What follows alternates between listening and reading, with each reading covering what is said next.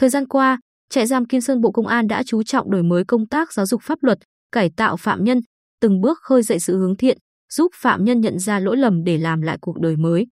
Trước đây, NTT sinh năm 1988 ở xã Iana, huyện Krông Anna, tỉnh Đắk Lắk bị lôi kéo tham gia vào một vụ án giết người. Bị kết án 27 năm tù, thụ án tại trại giam Gia Trung, sau đó chuyển về trại giam Kim Sơn từ tháng 5 năm 2011. Khi nhập trại, Tê thường mặc cảm và có thái độ chống đối. Tuy nhiên, bằng sự đồng cảm, kiên trì, các cán bộ quản giáo đã tâm sự, sẻ chia những câu chuyện gia đình, tạo sự gần gũi, từng bước khiến phạm nhân thay đổi tâm tính. Được công nhận tiến bộ, tư tưởng ổn định, tích cực, gương mẫu trong học tập, lao động cải tạo. Tê được ban giám thị trại giam khen thưởng vì có thành tích trong phong trào thi đua chấp hành án phạt tù năm 2021, được giảm án phạt tù hai lần. Tê chia sẻ, trong quá trình cải tạo, tôi đã được nhiều cán bộ quản giáo giáo dục, hướng tôi vào con đường phục thiện, sửa chữa lỗi lầm. Tôi sẽ cố gắng để không vi phạm nội quy của trại và sớm trở thành người có ích cho xã hội.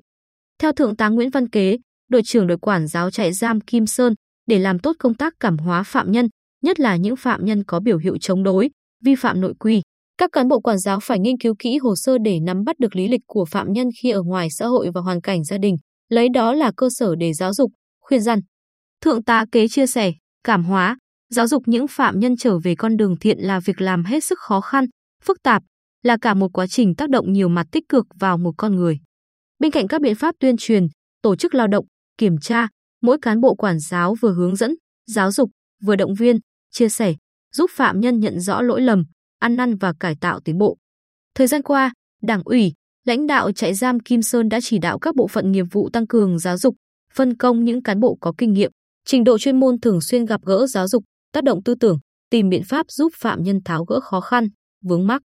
Bên cạnh đó, trong năm 2021, trại đã mở 22 lớp phổ biến giáo dục pháp luật, nội quy trại cho 596 phạm nhân mới nhập trại học tập. Trong đó chú trọng giáo dục số phạm nhân vi phạm nội quy, bị xử lý kỷ luật, xếp loại kém, mở 6 lớp tái hòa nhập cộng đồng cho 274 phạm nhân sắp chấp hành xong án phạt tù.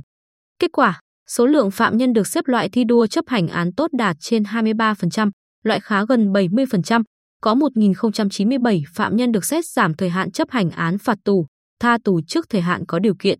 Mặt khác, để giáo dục, cảm hóa phạm nhân, trại còn phối hợp với các hội, đoàn thể trong tỉnh tổ chức các hoạt động tuyên truyền kiến thức pháp luật, tổ chức hội nghị gia đình phạm nhân, chương trình hành trình của niềm tin, tổ chức các hoạt động thể dục thể thao, đọc sách trong thư viện, mời khách mời giao lưu, nói chuyện với các phạm nhân, ủng hộ tiền cho phạm nhân chữa bệnh nhằm giúp họ cố gắng và nỗ lực học tập, lao động, cải tạo tốt.